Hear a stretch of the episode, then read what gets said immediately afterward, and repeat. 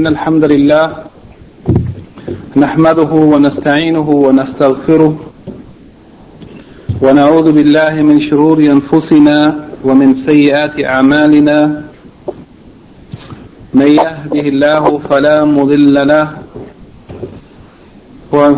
ومن يضلل فلا هادي له وأشهد أن لا إله إلا الله وحده لا شريك له وأشهد أن محمدا عبده ورسوله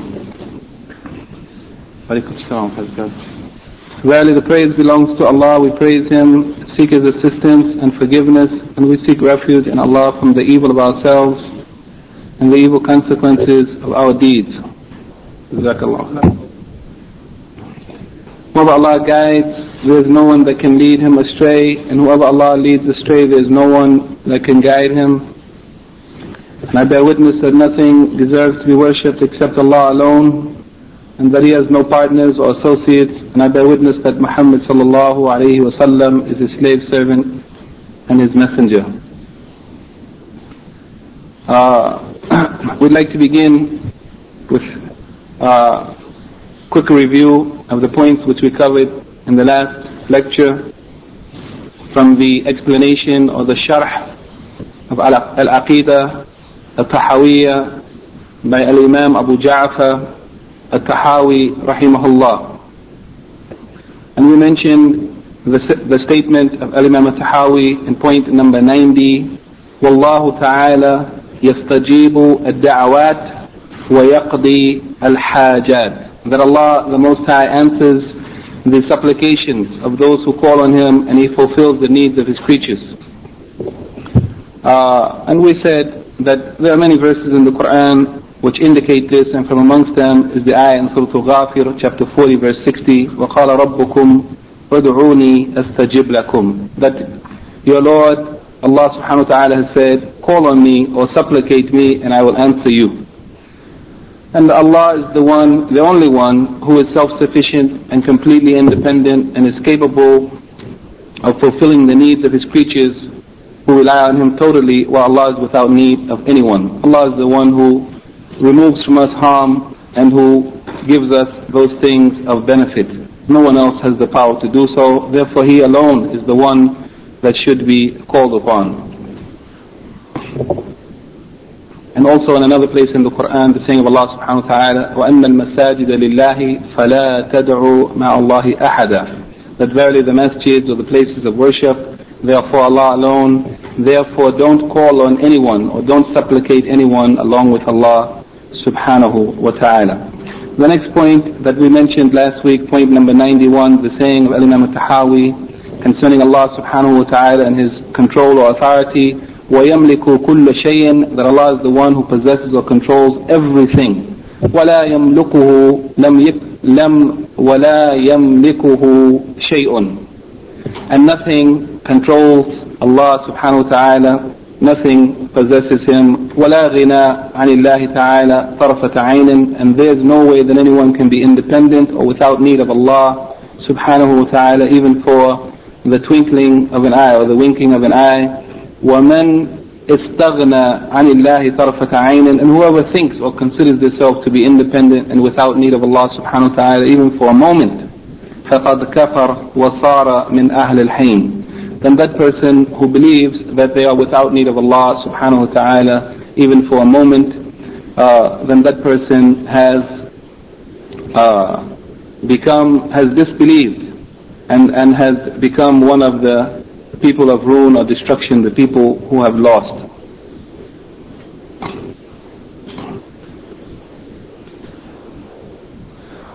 The next point, Al-Imam al-Tahawi says, وَاللَّهُ يغضب ويرضى لا كأحد من الورى that Allah becomes angry and pleased يعني angry with the actions of his creatures that are in acts of disobedience and pleased with the actions which are in obedience to him and then Imam Tahawi says لا كأحد من الورى but Allah his anger and his pleasure of being pleased is not like any one of the creatures يعني this is the basic principle related to al-tawheed and the division of tawheed, al-asma wa sifat, that Allah is unique and alone in his right to be named by or described by those perfect names and perfect descriptions that belong to him alone, and no one shares with him in any way those names or descriptions of perfection.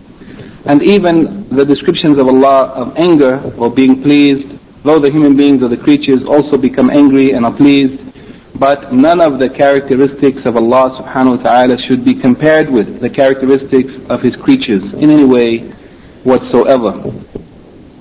Uh, and we mentioned some of the ayats which indicate uh, or prove that Allah does become angry, such as in Surah An-Nisa, chapter 4, verse 93. وغضب الله عليه that Allah became angry with him and also in Surah Al-Fath chapter 48, verse 18. لَقَدْ رَضِيَ اللَّهُ عَنِ الْمُؤْمِنِينَ That certainly Allah was pleased with the believers. But the important thing here is that the descriptions that Allah has described him, himself with or that he has been described with by the Prophet sallallahu alaihi wasallam should be affirmed as Allah described himself and he knows himself best and the Prophet sallallahu alaihi wasallam is the best of those who know Allah from amongst the creatures. So we affirm what Allah has affirmed for himself and we negate what he has negated for himself and we make no comparison between the descriptions of Allah subhanahu wa ta'ala and the description of his creatures as he says in Surah Ash-Shura chapter 42 verse 11 ليس كمثله شيء that there is nothing like him وهو السميع البصير while he is the all hearing and all seeing the last point that we covered uh, is a new topic concerning the companions of the Prophet sallallahu alaihi wasallam and we will continue with that topic tonight uh, and the last point that we covered last week point number 93 Imam Tahawi says ونحب أصحاب رسول الله صلى الله عليه وعلى آله وسلم ولا نفرط أو نفرط في حب أحد منهم but we love the companions of the Messenger of Allah sallallahu alaihi wasallam. However, we are not excessive. We don't go to the extreme in our love for any particular one of them to the extent that we view them as being infallible or divine or going beyond the bounds in our love for them, uh, as did the Rafida, the Shia with Ali ibn Abi Talib radiallahu anhu, in their claim, the love for him, they went to the extreme and claimed divinity for him, that which he had no right to. They went beyond the bounds or to the extreme, and we don't go to the extreme. We love the companions of the Prophet but not in going to the extreme. ولا نتبرأ من أحد منهم nor do we reject or disown uh, or disassociate ourselves from any one of them. We don't go to one extreme or the other. We don't go to the extreme in love of them, nor do we hate or reject or disown any one of them. All of the companions of the Prophet sallallahu alaihi wasallam, Allah is pleased with them, and they are pleased with Him, and we are also pleased with them as Allah subhanahu wa ta'ala and His Messenger Muhammad sallallahu alaihi wasallam are pleased with them. So we don't hate any of them, as did the Rafida Shia in their hatred of Abu Bakr as-Siddiq radiallahu anhu, the first Khalifa and the best of the companions of Muhammad sallallahu alaihi wasallam, the best of this ummah, and the best of humanity after the Anbiya, after the prophets and the Mursaleen, the messengers. They went to the extreme in their hatred of some of the companions of the Prophet, including Abu Bakr radiallahu anhu, Umar radiallahu anhu, Uthman radiallahu anhu, and other of the companions. So we don't go to one extreme of love beyond the bounds, nor of hatred or rejecting or disowning any of the companions of the Prophet, but we love them all as they should be loved. Uh, then he says, وَنُبْغِضُ مَنْ يُبْغِضُهُم بغير يعني وبغير خير يذكرهم يعني we hate those who hate them and who mention them in other than a good way يعني who mention them in a disrespectful way or other than يعني with a proper respect ولا نذكرهم إلا بخير and we don't say anything about them nor do we mention them except that we say something good we have nothing evil to say about the companions of the Prophet sallallahu alaihi wasallam.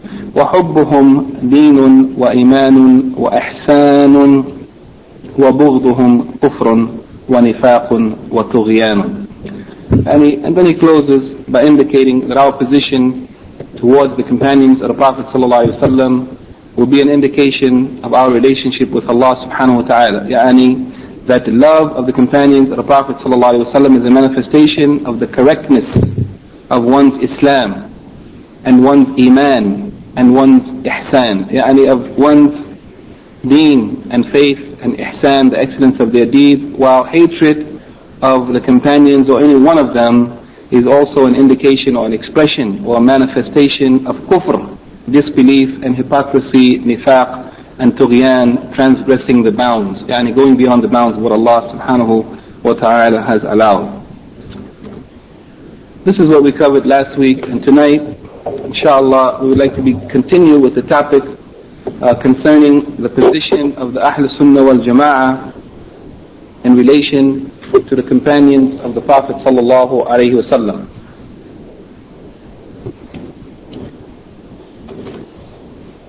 Uh,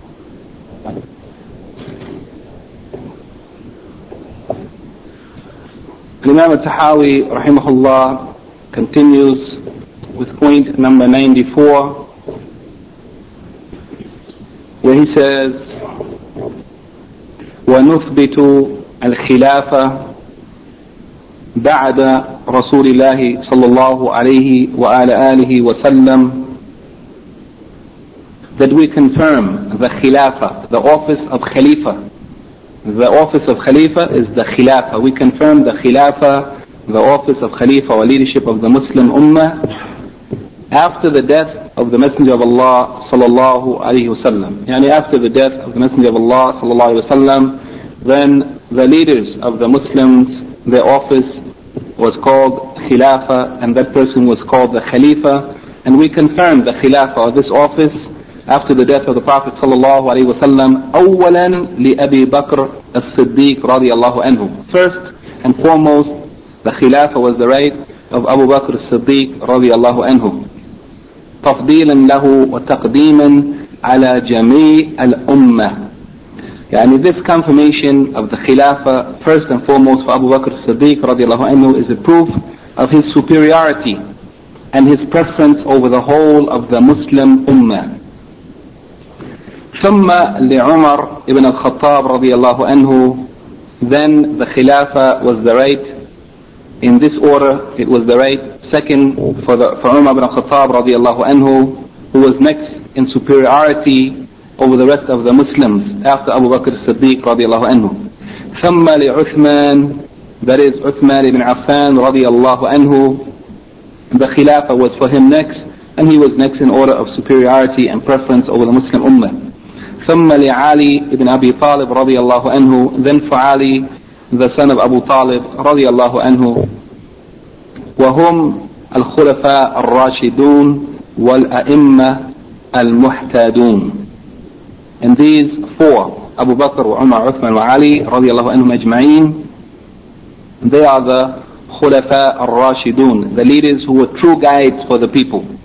True guides, not only political rulers, but in the matters of deen. They were guides and examples in the real meaning of the word.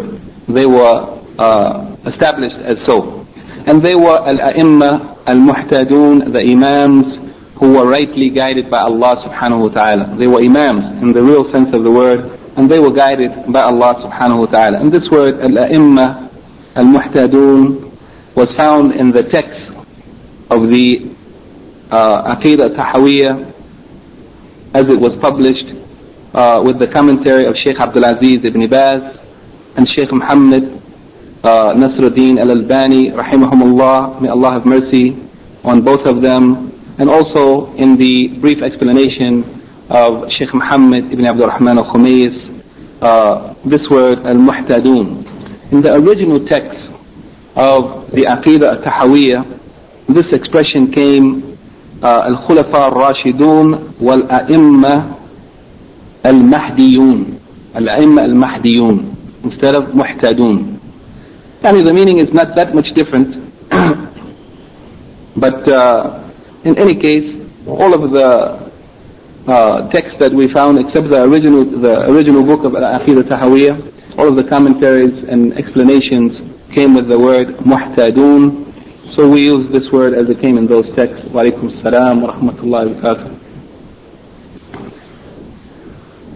Uh, in this, in the explanation that Sheikh Muhammad ibn Abdul Rahman al-Khumayis Hafidahullah, may Allah protect and preserve him, gives concerning this point, number 94, he says that we confirm or affirm the Khilafah or the office of leadership of the Muslim Ummah after the death of the Messenger of Allah sallallahu alayhi wasallam for Abu Bakr as-Siddiq, showing his superiority and preference over the rest of the Ummah.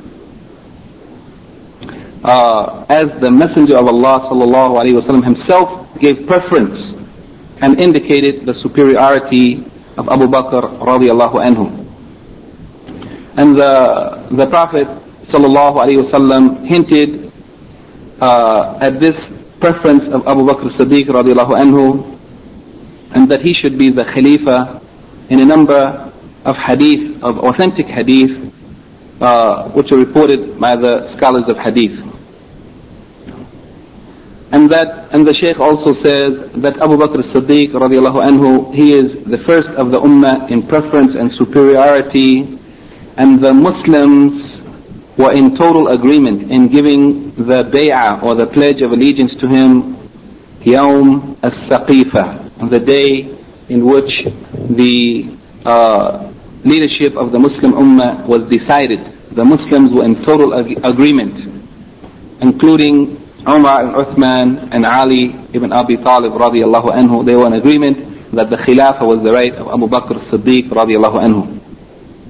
And after that, the Khilafah was the right of Umar ibn al-Khattab radiallahu anhu, since it was Abu Bakr radiallahu anhu who selected and appointed Umar to be the Khalifa before his death, that Umar should succeed him. And the people agreed to so. And these two, Abu Bakr radiallahu anhu and Umar radiallahu anhu, they were the two closest companions of the Messenger of Allah sallallahu alayhi wa alihi wa sallam, who were with him always. In some of the hadith is reported that some of the people said that the Prophet sallallahu alaihi wasallam went out and Abu Bakr and Umar were with him. And the Prophet entered and Abu Bakr and Umar were with him. And the Prophet did such and such and so and so. And Abu Bakr and Umar radiallahu anhum, they were with him. And then after them, it was the right of Uthman ibn Affan radiallahu anhu, Dhul Nurayn, the one who possessed the two lights. Yani he was given in marriage two of the daughters of the Prophet sallallahu alaihi wasallam. The second one after the death of the first one, radiallahu anhum ajma'in. Uh, then after him, Ali ibn Abi Talib radiallahu anhu, who was the husband of Fatima radiallahu anha, the daughter of the Messenger of Allah sallallahu alaihi wasallam. These four, Abu Bakr, Umar, Uthman and Ali radiallahu anhum, they are the best of the companions of the Messenger of Allah sallallahu alaihi wasallam, and they are the rightly guided khalifas and those imams who were guided by Allah subhanahu wa ta'ala. Uh, and they are the ones who were described by the Messenger of Allah sallallahu alaihi wasallam that they should be followed that we should follow alaykum bi sunnati wa sunnati al khulafa al rashidin that it is obligatory on you to follow my sunnah and the sunnah of the khulafa al rashidin that is Abu Bakr, Umar, Uthman and Ali. And finally Sheikh Muhammad Nasruddin al-Albani rahimahullah in his uh, commentary on Aqidah Tahawiyah makes a brief comment and he says that Shaykh al-Islam Ibn Taymiyyah rahimahullah uh, says that whoever makes an accusation or a false statement against the khilafah or the rulership or the right to authority of any one of these imams, meaning Abu Bakr, Umar and Uthman and Ali, then that one who makes such an accusation or says anything any evil or unjust against these four and their right, their absolute right uh, to have been the leaders of the Muslims in this order. First Abu Bakr and then Umar and then Uthman and then Ali. Whoever does so, Shaykh Islam ibn Taymiyyah said that that person, فَهُوَ أَضَلُّ مِنْ حِمَارِ أَهْلِهِ That that one who thinks that any one of them wasn't entitled to the Khilafah in this order, that one is more astray than the donkey of his family. Yani than his family's donkey. That's how astray such a person is because these things were very clear and it was well known uh, in the time of the Prophet ﷺ and after his death, it was agreed upon by the companions that this was the order of preference uh, and superiority of his uh, companions radiallahu anhum ajma'in. Then Imam Tahawi says in point number 95, وأن العشرة الذين سماهم رسول الله صلى الله عليه وعلى آله وسلم وبشرهم بالجنة And in some of the copies it said, وَأَن نُحِبُّ الْعَشَرَةِ يعني, and as for the ten companions whom the Messenger of Allah sallallahu alaihi wasallam mentioned by name, and he named them, and he announced to them the good news uh, of paradise. In some of the narrations says, وَنُحِبُّ الْعَشْرَ That we love those ten companions of the Prophet sallallahu alaihi wasallam, who he named and who he announced to them the good news of paradise.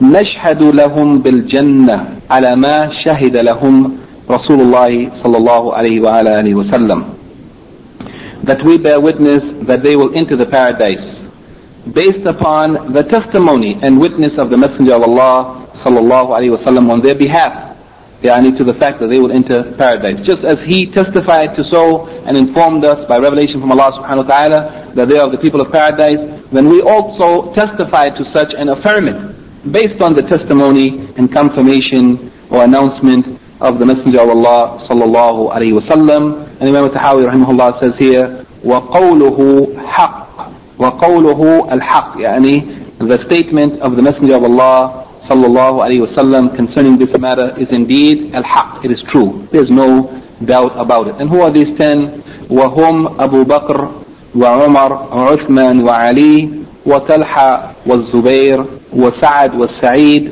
وعبد الرحمن بن عوف وأبو عبيدة بن الجراح وهو أمين هذه الأمة رضي الله عنهم أجمعين.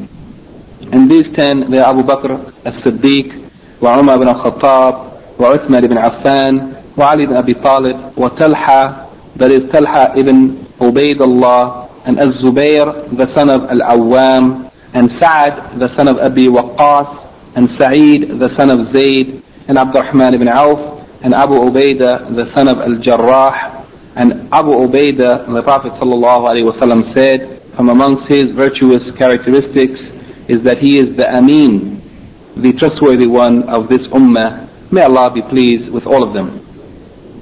Uh, in the comprehensive explanation of Al-Aqidah Tahawiyah, he goes through a long, maybe, I don't know, 15 or 20 pages concerning this particular point. And in those pages, he makes a lengthy discussion and presentation concerning the virtues and the proofs from the authentic hadith of the Prophet ﷺ of each of the ten of those who were promised paradise. Uh, but in brief, we will just say here that as uh, Sheikh Muhammad ibn Abdurrahman al-Khumayis, Hafizullah says, that we believe it is yani, part of Iman, that we believe that the Prophet sallallahu alaihi wasallam has given the good news, he has announced the good news to ten, these ten of his companions, that they will enter paradise, and he said it in clear words not by indirect indication, but he said clearly, as mentioned in the authentic hadith in the Musnad of Imam Ahmed and the Sunan of Abu Dawud and others, where he mentioned Abu Bakr fil Jannah, that Abu Bakr is in paradise. Umar fil Jannah, and Umar is in paradise. And he mentioned all of them by their names, saying specifically each one of them that he is in paradise. And this is a matter about which there is no doubt. Uh, so we believe in that, and we believe that the Messenger of Allah sallallahu alaihi wasallam has announced the good news to those ten. And we also believe, as has been confirmed uh, and authenticated in other sayings of the Prophet wasallam, which are authentic and sahih, that there are other companions besides these ten which he also directly or indirectly indicated that they would be in paradise, such as his statement concerning Bilal ibn Rabah radiallahu anhu, that he heard the footsteps of Bilal ahead of him entering paradise. And this was an indica- indirect indication that Bilal radiallahu anhu uh, was of the people of paradise. And there are other such cases as the woman who said, he said to the people, would you like to see a woman from the people of paradise?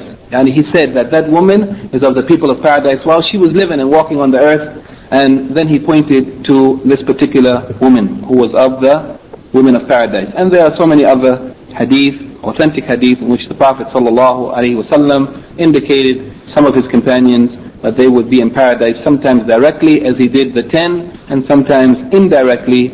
And in general, we say that all of the companions of the Prophet ﷺ are guaranteed paradise without a doubt. Yani Allah has confirmed that He is pleased with them. So there is no doubt about the fact that those whom Allah is pleased with, that He would enter them into His paradise. And point number 97, and Imam Tahawi rahimahullah goes on with this discussion concerning the companions of the Prophet ﷺ and more specifically mentions the wives رضي الله عنهم أجمعين of the Prophet صلى الله عليه وسلم and the offspring of the Messenger of Allah صلى الله عليه وسلم and he says ومن أحسن القول في أصحاب رسول الله صلى الله عليه وعلى آله وسلم وأزواجه الطاهرات من كل دنس وذرياته المقدسين من كل رجس فقد برئ min al-nifaq that whoever speaks well about the companions of the Messenger of Allah, yani whoever says only that which is good and doesn't say anything evil or disrespectful about the companions of the Messenger of Allah sallallahu alaihi wasallam and his wives,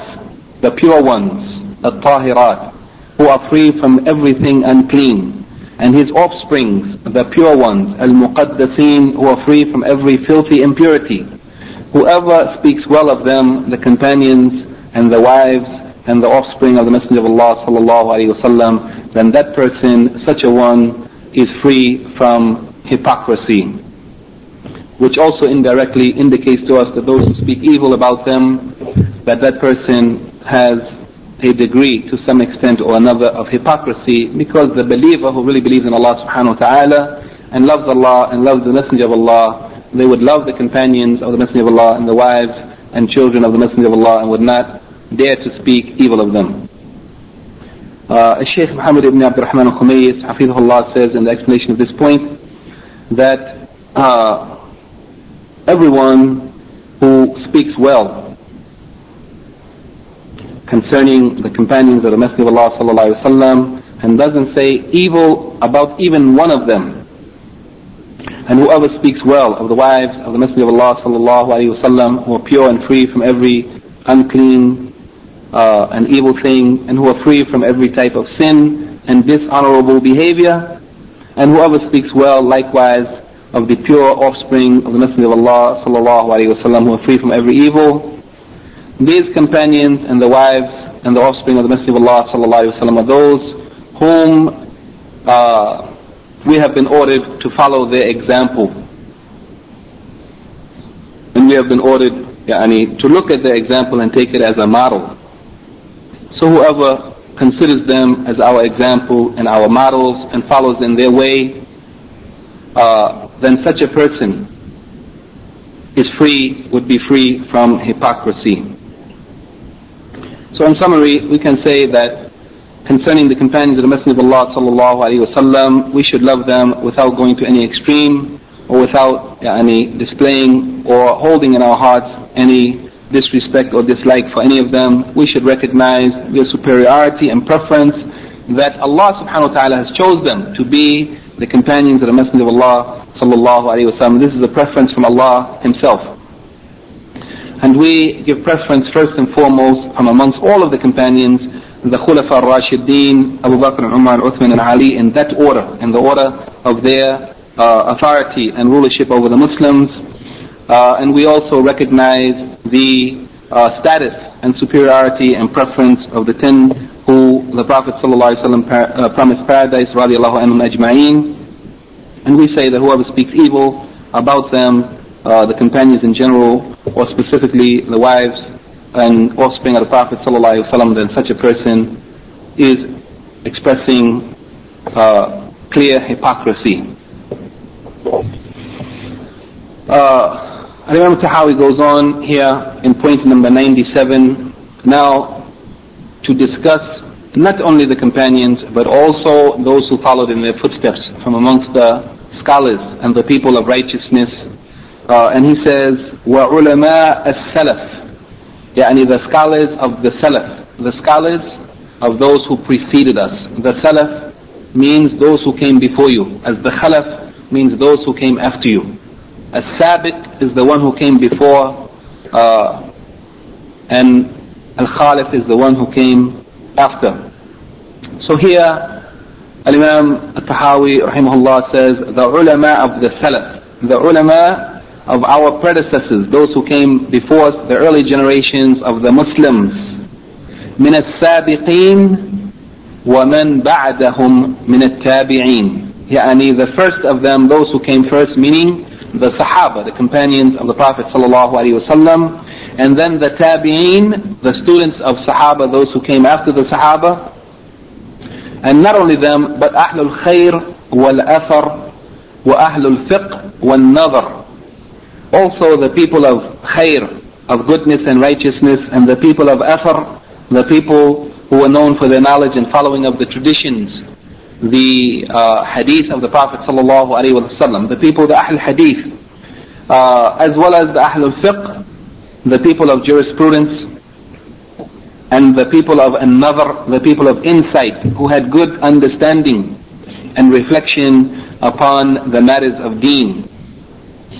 All of these, the Salaf, يعني the, the, sab, the Sabiqeen as well as the Tabi'een, the Ahl al-Khair, والنظر, أهل الفقه, أهل الخير والأثر وأهل الفقه والنظر Al-Imam Tahawi says concerning all of them, لا يذكرون إلا بالجميل that none of these people should be mentioned except with that which is good. They should only be mentioned in good terms. They should only be spoken well of. ومن ذكرهم بسوء فهو على غير السبيل and whoever mentions evil about them who says anything bad about them then he is not on the correct path and he is not on the sabil al-mu'minin the way of the believers the way of the sahaba radiallahu anhum ajma'in and whoever speaks evil about such people the, whether from amongst Sahaba or Tabi'een or the Imams of the Muslims or those who follow in their way in righteousness and goodness and seeking the knowledge of the Sunnah and the traditions of the Prophet sallallahu alaihi wasallam. Whoever speaks evil of such people, then this is an indication that that person is astray. And this is a warning to us that we should be careful what we say about the scholars of the Muslim Ummah, whether of the past or of the present. We should be careful and not speak evil against our scholars, even if we know something about them that they have done of wrong or mistakes that they made, and even in mentioning their mistakes, if it is necessary to mention it in order to protect the people from falling into that mistake, we should still speak about them in honorable terms and not speak about the scholars in a disrespectful way. Because disrespect of the scholars is a form of disrespect of the deen. Because these people are carrying the knowledge of the deen. And if they err, they are human. And we expect that human beings will err. Except the Messenger of Allah sallallahu alayhi wasallam. Here, the Shaykh Muhammad ibn Abdul Rahman al-Khumays, Hafidahullah says concerning this point, that the scholars from amongst the early generation of the Muslims, the Sahaba and the Tabi'een, the people of righteousness, and those who followed the Sunnah, the Athar, the traditions, and the people of fiqh and otherwise, we do not speak about them except in good words and words of praise. And whoever mentions them with evil or disrespect, then that person is ala sabil al-dalala. That person is on the astray path.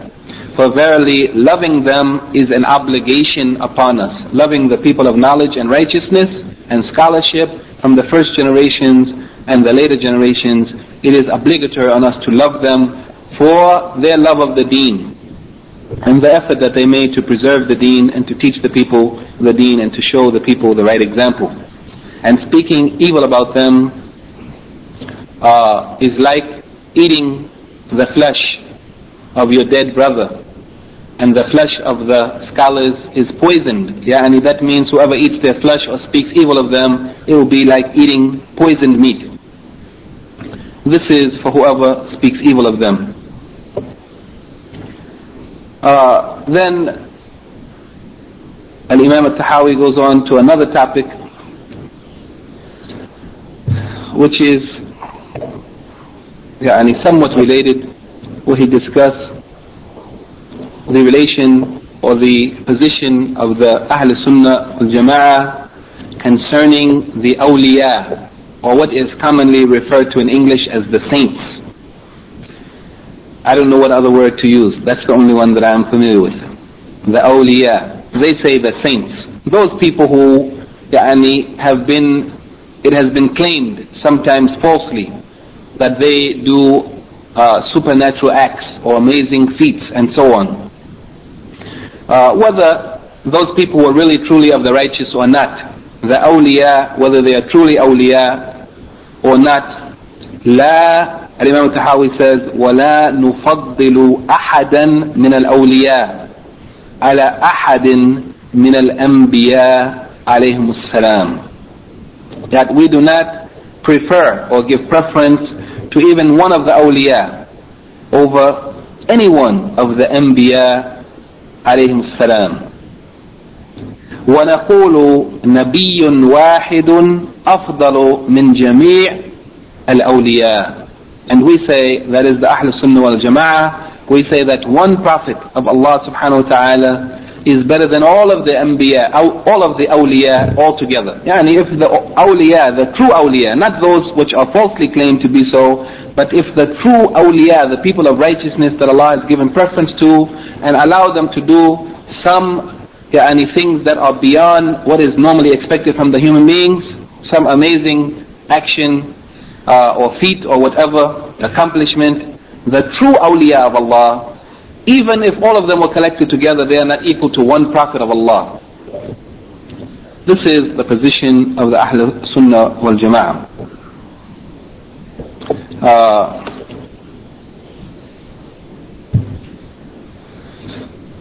Sheikh Muhammad ibn Abdul Rahman Hafidahullah says that we do not give preference to any one of the awliya over any of the prophets, the anbiya, alayhim salam unlike what some of the people who went astray said, and from amongst the most famous of them and the most outrageous of them is Ibn Arabi, not Ibn al-Arabi, who was a famous scholar of fiqh and tafsir, but Ibn Arabi, who was a famous or infamous leader of the Sufiya, the people of Tasawwuf he and others from amongst them went to the extreme in their exaggeration of the awliya, claiming that some of them are greater even than the prophets. But we say that one prophet of Allah subhanahu wa ta'ala is better than all of the awliya, and that is because Allah subhanahu wa ta'ala has chosen them for His nubuwwah, for prophethood, and al-hikmah, and given them wisdom as Allah subhanahu wa ta'ala says in Surah Al-Hajj, chapter 22, verse 75, الله يصطفي من الملائكة رسلا ومن الناس إن الله سميع بصير that Allah subhanahu wa ta'ala has chosen from amongst the angels and from amongst mankind messengers. Allah subhanahu wa ta'ala has chosen from amongst the angels as well as from the human beings messengers. Verily Allah is all hearing, all seeing. So this selection uh, of Allah subhanahu wa ta'ala of any human being for prophethood means that he has preference and superiority over the rest of humanity. And no wali of Allah or no one of the awliya of Allah can be superior to a prophet at all.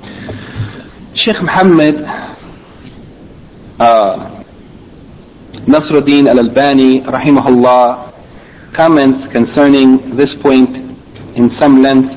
Perhaps I will try to mention most of what he said, if not all of it. Now, there's time. Uh, he says first, uh, quoting from Ibn Abil Iz, the comprehensive uh, commentator on Al-Aqidah, the Tahawiyah, rahimahullah, he says, quoting from Ibn Abil Iz, Al-Imam Ibn Abdul Iz, Abil Iz, rahimahullah, he says that here Al-Imam Tahawi, in this statement concerning the preference of the prophets over the awliya, he is making a refutation of those who believed in al-ittihad. Yani they believed in the oneness of the creator and the creation, that everything is one. This is the famous aqidah of Ibn Arabi and those extremist Sufis, extremist Sufis, And the common Sufis, inshallah, they don't believe in such. But those who went to the extreme, uh, and there are some today, I myself remember one person who I know personally, who used to hold this belief, when I was in Sudan, one American brother, he was of those who read, who read the writings of Ibn Arabi and ascribed to such uh, extremist, ridiculous beliefs of the oneness of everything, the creator and the creation. Here, uh, Al-Imam Tahawi here is referring or is refuting in this statement, refuting those who believed in such belief, and also the ignorant extremists of the Sufiya uh, who, uh, in their ignorance and their extremism, uh, somehow claimed the possibility of preference of the awliya of Allah over the anbiya of Allah. Otherwise, it is well known that the people of this deen, the Muslims, the Ahl Sunnah wal Jama'ah, uh, those who are on the right path, following the knowledge and following the Sharia, could never hold such beliefs. Because Allah subhanahu wa ta'ala has made it obligatory on all of His creatures to follow the prophets and messengers. And He didn't make it obligatory to follow the awliya or the saints. And Allah subhanahu wa ta'ala says in Surah An-Nisa concerning this, chapter 4 verse 64, وَمَا أَرْسَلْنَا مِن رَسُولٍ إِلَّا لِيُطَاعَ بِإِذْنِ اللَّهِ That we have not sent any messenger. Not, we haven't sent one of them except that he should be obeyed by the permission of Allah subhanahu wa ta'ala. Yani the messengers were sent for this purpose, that they should be obeyed and followed. Unlike the awliya, even the true awliya, those who are having iman and having taqwa. As Allah described the awliya of Allah, those who have iman and those who have taqwa. But they are not, and it is not obligatory on us to follow them, but it is obligatory on us to follow the prophets and the messengers. So many of those who deviated thought that through their ijtihad or striving to do more and more worship, that they could reach the stage of prophets or beyond them. That if they purify themselves through their manners of purification of Sufiya, that they would reach the position of the Anbiya without following the way of the Anbiya. Yani the way of Sufiya is not established in the way of the prophethood, nor in the way of our Prophet Muhammad sallallahu alaihi wasallam. But these people, through their own ways, their turuq, tariqa Sufiya, they uh, thought by following these ways that they could reach such a high level that they would be equal to the prophets or better than them. There are those amongst them uh, who actually claimed to be higher than the prophets. And even in America in recent times, one of the uh, leaders of a group of people calling themselves Muslims, and they are Muslims. I shouldn't say calling themselves Muslims, but one group of Muslims who have some strange ideas. Their leader wrote in a newspaper in bold print a major yani, statement, uh, the plane of the prophets, the level or the status of the prophets. And in that writing, he said that if you follow my teachings, you will, you will, you will reach higher than the prophets. You will be higher than the prophets. So this is even in contemporary times, we have people boldly printing in newspapers such unfortunate and ridiculous statements. Uh, there are those amongst them who said, this is the statement of Sheikh al-Albani, there are those amongst them who said that the prophets and the messengers actually take their knowledge uh, about Allah from the mishkat, or the lamp of light of the khatim al-awliya, the seal of the awliya, yani the final, the greatest of the awliya, that the prophets take their knowledge from this one. And some of them claim for themselves actually to be the Khatim al-Awliya, to be the, yani, like the Prophet Muhammad is the Khatim al-Anbiya, the seal of the prophets and the last and greatest of them. Some of them claim to be the Khatim al-Awliya, the last and the greatest of them.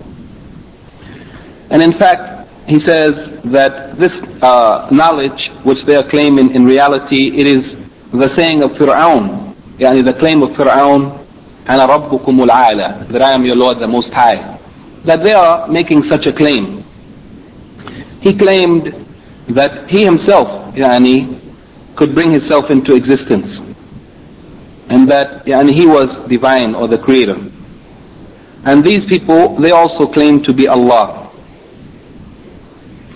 Here he says, but Fir'aun, within himself, he knew Allah better than they know Allah. Yani because Fir'aun, he didn't deny that there was a creator. But he claimed to be a creator himself. He claimed to be the Lord the Most High. Whereas these people are more ignorant. They claim that the creator and the creation is one. Yani there's not a separate creator, but the creation is the creator of itself. That the creation and the creator is one. This is the aqidah of Ibn Arabi and those similar to him who follow such belief of al-ittihad or al-wahdaniyah. Uh, then he says that Ibn Arabi, that he, when he saw that he could not openly change the Sharia, that there was no way to change it, then he tried to indirectly find a way to make his claim. So he knew that he couldn't claim prophethood because the prophethood was closed. So he claimed wilaya, to be a saint, a wali since this is something open. As Allah subhanahu wa ta'ala makes it clear that the wali or the awliya of Allah, those who have iman and who have taqwa. So that means any one of the Muslims can be of the awliya of Allah if they develop their iman and their taqwa and nearness to Allah subhanahu wa ta'ala.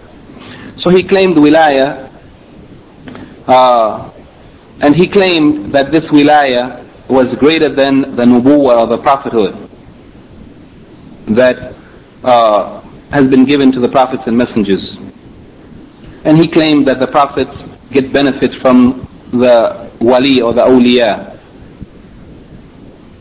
And he said that the status of prophethood is just a little above the status status of messengership and just a little the wilaya or the closeness or friendship with Allah subhanahu wa ta'ala is affirmed for the believers, those who have iman and those who have taqwa, in the saying of Allah subhanahu wa ta'ala in Surah Yunus. I think Yunus is chapter 10, verse 62 and 63, the saying of Allah subhanahu wa ta'ala, أَلَا إِنَّ أَوْلِيَاءَ اللَّهِ لَا خَوْفٌ عَلَيْهِمْ وَلَا هُمْ يَحْزَنُونَ Isn't it so that the awliya of Allah, there is no fear upon them, nor shall they grieve. And then he describes who are the awliya of Allah, الَّذِينَ آمَنُوا وَكَانُوا يَتَّقُونَ Those who believe and they have taqwa, piety, righteousness or consciousness of Allah subhanahu wa ta'ala. But in fact, an-nubuwa, yani he closes by saying that in fact nubuwa is more yani specific than wilaya. Yani it is more special and higher than those who are the wali of Allah. and our risala, messengership, is more specific and higher than a nubuwa or prophethood, as has been mentioned previously. Uh, this is the end of what I think we, we have on the handout, but since there's still a few moments remaining, inshallah, let's just take the last point related to this matter since it's connected, uh, and it's very brief, the statement of Al-Imam al-Tahawi on point number 99. It's not contained on your handout, but inshallah next week we'll include it with the handout for the following week, bi'iznillahi ta'ala the statement of Imam Tahawi rahimahullah, he said, وَنُؤْمِنُ بِمَا جَاءَ مِنْ كَرَامَتِهِمْ وَصَحَّ عَنَ الثِّقَاتِ مِنْ رِوَايَتِهِمْ Concerning the awliya of Allah, those whom Allah subhanahu wa ta'ala has allowed, whom He has allowed to do some amazing things, or things that are outside of the normal yani, actions or realm of the behavior of human beings. He said, uh, he says concerning them, their karamat or those amazing things that Allah has allowed them to do, that we believe and what has come to us of these amazing feats of the awliya of Allah. From amongst that which is authentic and reported to us from reliable narratives, min al-thiqat or an al-thiqat, من رواياتهم, يعني from what has been reported from them or reported about them.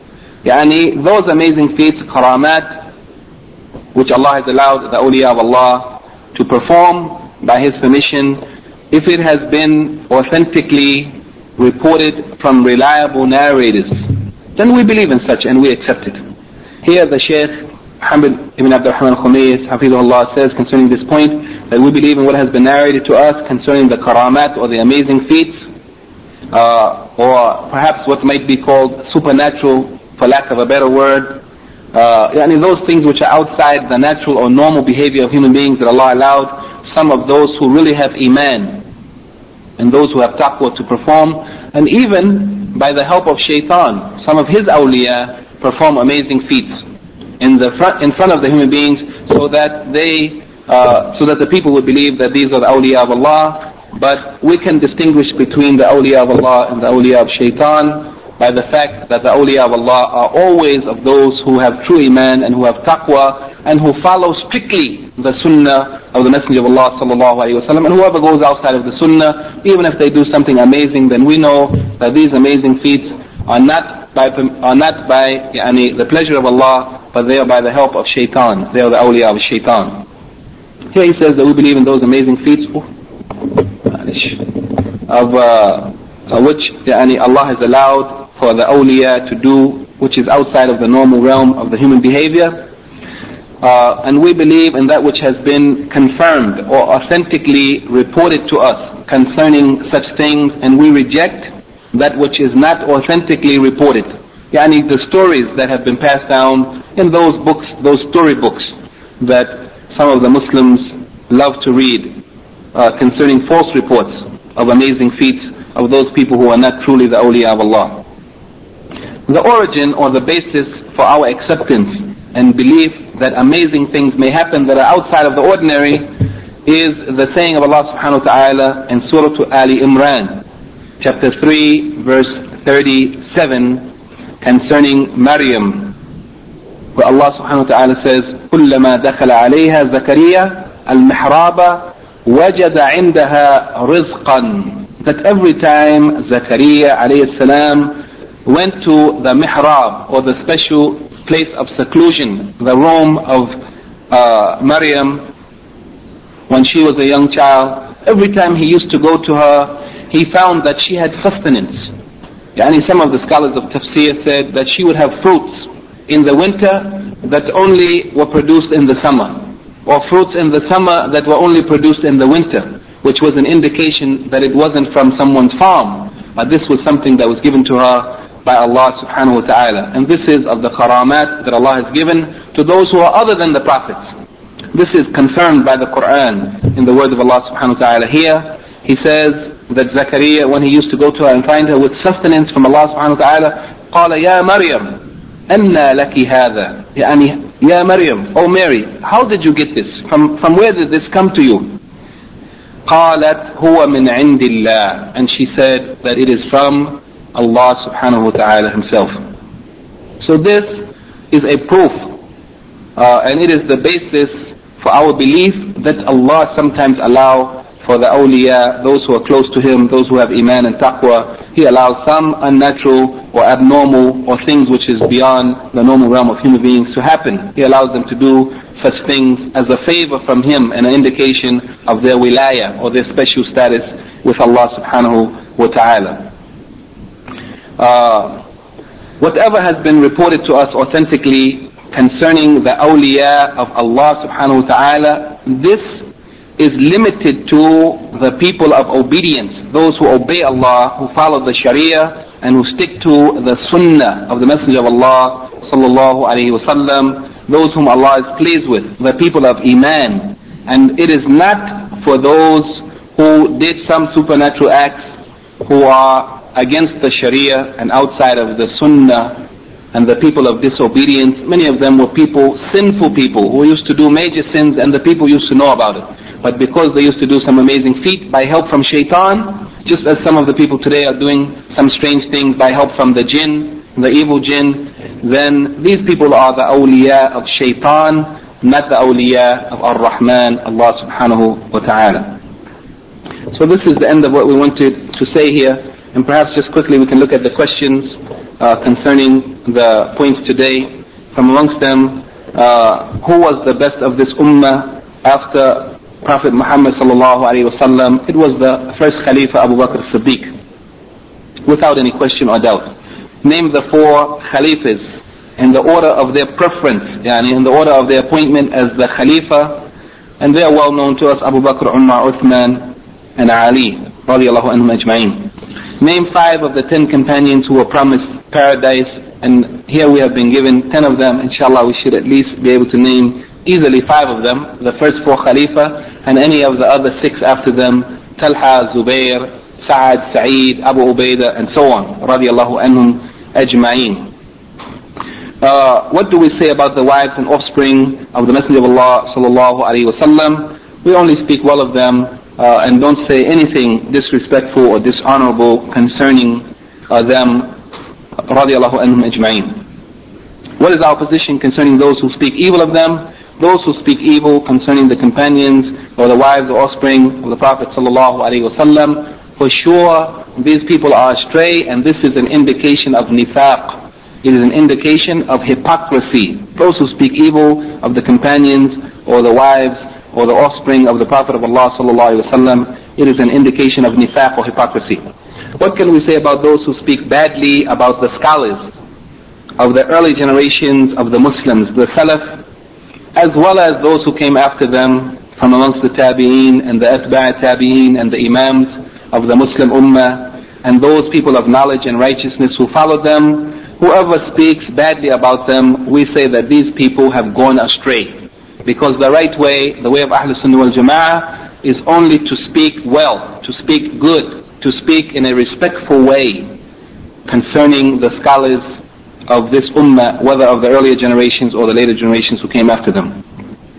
Is it possible that a great saint, wali, whether a true wali or false wali, is it possible that a great wali can be better than a prophet or a messenger of Allah sallallahu wasallam? Obviously, it is not so. Though unfortunately, uh, some of those extremist people uh, who believed in the oneness of the Creator and the creation from amongst the Sufiya, and he claimed such things, and those who believed in the uh, high status or supremacy of wilaya or saintship or whatever we can call it.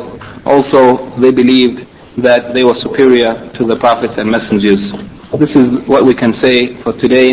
If there are any corrections or comments or questions, I think perhaps there's five minutes remaining before the adhan. سبحانك اللهم وبحمدك أشهد أن لا إله إلا أنت أستغفرك وأتوب إليك Any questions, comments, corrections? جزاك الله خير. تفضل. So, modern science in the West is uh, uh, mentioned in that they're claiming uh, creation creating itself. Hmm. Now, a denial of create of the creator. And the root of their belief is the same. They want to deny that there is a creator. And of course, in doing so, it, it, it's also yani, uh, an attempt by them to deny their obligation to worship Him or to follow His laws and His guidance. And if they want to be free to use their own mind to decide what is good and what is bad, what is right, and what is, what is wrong, what they should do and what they should not do, and what is acceptable or unacceptable. So by denying the Creator, they deny the right of a Creator to dictate to them or to legislate for them. So they escape from this and they become their own yani, legislators and decide for their own selves what they will do and what is right and what is wrong. Any other comment or question from the brothers or from the sisters?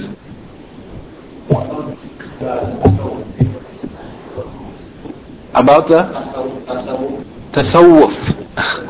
Tasawwuf is an Arabic word that refers to, yani, it really refers to the attempt uh, by the people to get near to Allah by doing acts of worship and obeying Allah, acts of obedience uh, and goodness. Yani denying oneself worldly things and striving for the next life. Giving preference to the next life over this life. Yani living a life, a simple life. And in yani a life of yani simplicity in which the main concentration is worshipping Allah and trying to obey Allah. As opposed to the life of those people who are uh, concerned only about the worldly things, enjoying worldly things, and living for this world while they forget the next life. This is the original meaning of tasawwuf. And in this way, according to this meaning, we can say that the Prophet ﷺ represented the ideal and perfect example of tasawwuf. Life of simplicity and devotion and dedication to Allah subhanahu wa ta'ala and living for the next life and not engaging uh, to the extreme in the enjoyment or the pleasures of this world. Of course, it doesn't mean completely denying this world and not enjoying anything of the, of the world, but it means giving preference to the next life over this life. But what happened when the people began to deviate from the Sunnah and the Sharia? When they said that the Sharia is for the common people, then they neglected the Sharia and they neglected the Sunnah and they began to deviate and invent and innovate their own ways that they claimed were the means of getting near, near, near to Allah. And they denied the world, some of them completely, which is not the way of the Prophet. As he indicated to those young men who came to him uh, seeking him and they asked his wives about his behavior at home. and when they heard about how he lived, they wanted to be near to Allah as he was and they said, one of them said, I will fast every day. And another one said, I will pray all night. And another one said, I will not marry. And the Prophet ﷺ, when the news was brought to him of such extremism, of negating the worldly life totally, which is not from the Sunnah, he said that من رغب عن سنتي فليس مني whoever is not pleased with my sunnah he is not from me and my sunnah he said I eat and I fast sometimes sometimes I fast and sometimes I eat I don't fast every day and I pray in the night and I sleep in the night I don't pray the whole night though he used to pray half of the night or two thirds of the night or most of it but also he used to sleep in the night and he said I marry so these people who go to the extreme in such things, total denial of the world, this is wrong. Allah has allowed us to enjoy the good things, the lawful things in this world, to limits, within bounds, not going to the extreme in it, but not giving it preference over the seeking of the next life. So those people, they deviated from the Sharia and they deviated from the Sunnah, some of them going to the extreme of denying the world totally, and some of them not denying the world totally, but denying the Sunnah and the Sharia and deviating and following ways that had nothing to do with the Sunnah. And this is what we find today under the title of Tasawwuf or Sufism. But the real Tasawwuf, if, it, if we can use that word, it would be more so, and it would be better referred to by Tazkiyah, or purification of the soul, through acts of ibadah and obedience to Allah subhanahu wa ta'ala, but in accordance with the Sharia and in accordance with the Sunnah of the Prophet sallallahu alayhi wa sallam. Any other comment or question now? Fadl. They can what? Help people. Shaitan and jinn can help people. Now, shaitan can help people. Shaitan, uh, he supports his followers and his soldiers. Shaitan has soldiers, as the Prophet ﷺ indicated in authentic hadith. And he helps them and he supports them. Uh, he inspires them with yani, what, yani not revelation but inspiration to motivate them and to push them and to suggest to them uh, to do his deeds of disobedience and yani, corruption and immorality and disobedience to Allah subhanahu wa ta'ala on earth. And the jinn also can have contact with people. Uh, and of the evil jinns, the shayateen, they help people in doing evilness. While the good jinn, if they have contact with human beings, they would not help people to do something evil. It is not yani, proper for the human beings to seek to have contact with the jinns because the jinn is a different creation and it's not for us to interfere in their world nor for them to interfere in our world. But sometimes when some jinn entered some people unjustly, then some of the Muslims used to try to remove those jinn uh, yani, properly by, by through Quran, by recitation of Quran, uh, and some using other means that are not from the Sunnah, yani incorrectly, and even some doing things that are against the Sharia and against the Sunnah, yani acts of disobedience to Allah to get the jinn out. Yani doing some acts of disobedience to get the help of some jinn to remove other jinn.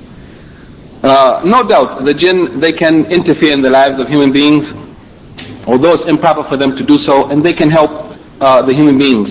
Uh, and the evil jinn do help and support uh, the human beings in doing evil, and shaitan does also. طيب. The, the subject of jinn is a big subject. There's a book, I think it has been translated by Sheikh Omar Al-Ashqar. Uh, I think it has been translated, The World of Jinns. Huh? Oh, and also, for sure, the essay of Ibn Taymiyyah concerning the jinn has been translated uh, by uh, Dr. Bilal Phillips, and that's available. And not only that, that's a small book of maybe 100 pages, but there's his PhD thesis, which he did concerning the ways of removing jinn from human beings amongst the Muslims. There's a PhD thesis by Dr. Bilal Phillips uh, concerning this matter, which is a very, very yani, comprehensive uh, and uh, very, very important um, research work which he did, and it's available uh, now. It's been published more than one year, two years ago uh, the um, his, his his PhD thesis. So also you can yani rely on these two sources: the small book, the essay of Ibn Taymiyyah by Dr. Bilal Phillips, or his major work, the PhD thesis, as well as the book of, as I mentioned first, the book of Dr. Omar Ashkar, The World of Jinns or something like this, and Shayateen. I think it has been translated into English. Perhaps we will talk about that topic, topic at another time, yani in detail, if there's a chance to uh, review uh, any one of those books or yani some small essay concerning this, a smaller one. بإذن any comments? Uh, سبحانك اللهم وبحمدك أشهد أن لا إله إلا أنت أستغفرك وأتوب إليك. وكفروا بعد إسلامهم وهموا بما لم ينالوا وما نقموا إلا أن أغناهم الله ورسوله من فضله فإن